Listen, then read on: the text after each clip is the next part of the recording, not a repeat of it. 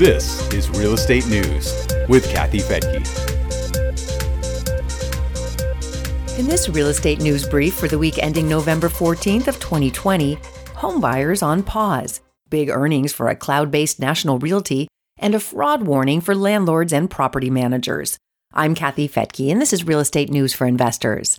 We begin with economic news from this past week that was impacted by a tense political standoff over the presidential election and a surging number of coronavirus cases. It appears that Joe Biden has won the race with 306 electoral votes, but President Trump has yet to concede. I'm not going to wade into that political hornet's nest right now, but I will say that the election and the pandemic have impacted what consumers feel about the state of the economy. According to the University of Michigan, consumer confidence fell to a three month low in early November, the report says that consumers are worried about a record rise in coronavirus cases. That's adding to the disappointment that Republicans feel about Trump's loss, and it's offsetting a feeling of victory among Democrats. The new surge in cases hasn't had a big impact on the job market yet. The labor market reported a hefty drop in the number of people filing for unemployment to just 709,000. That's the lowest since the pandemic began, and a much bigger drop than economists expected. When you combine that with federal benefits, there were still more than 1 million people submitting applications. The total number of people receiving benefits is more than 21 million. Consumer prices remained flat in October, although prices are increasing for some goods like groceries. They're going down for others like gas. MarketWatch says that some economists are expecting to see a 2% rate of inflation next year if we get a vaccine that helps restore the economy. Mortgage rates are still in record low territory, but the 30 year fixed rate mortgage did rise six basis points. Freddie Mac says the average was 2.84% for the 30 year and 2.34% for the 15 year.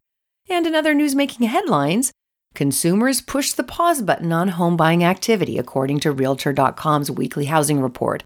That's due to the same factors that affected consumer confidence. The report shows that mortgage demand dropped about 3% to a six month low although it was 16% higher than it was a year ago. Realtor.com's chief economist Danielle Hale says between the presidential election and a new wave of coronavirus cases, buyers and sellers had a lot of reasons to pause last week. She doesn't expect that to last long after news of a vaccine, which could push mortgage rates higher. Meanwhile, home prices are seeing double digit growth in many places because of the inventory shortage. Nationwide, they're up an average of 12.9% from last year. Business is also booming for a national cloud based brokerage called eXp Realty.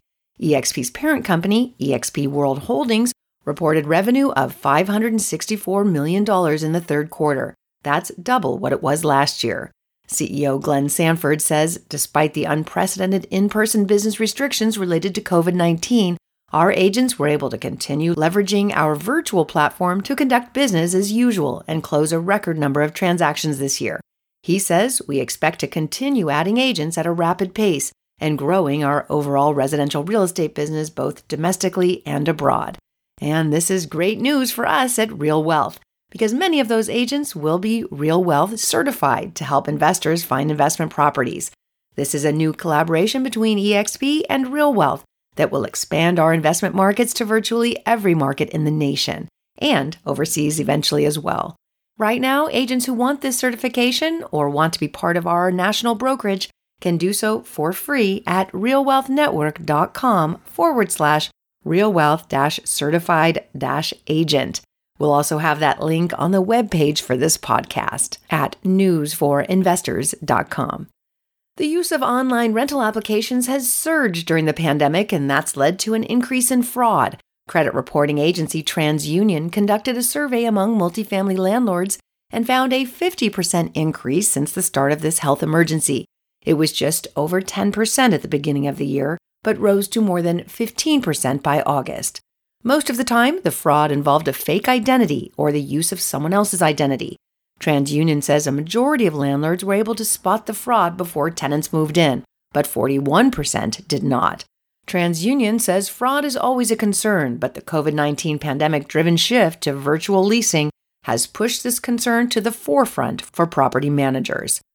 Check out the webpage for this podcast for links to our resources at newsforinvestors.com. And that includes the link I previously mentioned to become a Real Wealth certified agent and to be part of our national brokerage helping investors find investment properties nationwide.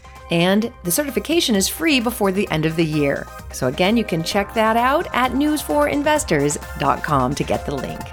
I'm Kathy Fettke, and thanks so much for joining me here on Real Estate News for Investors.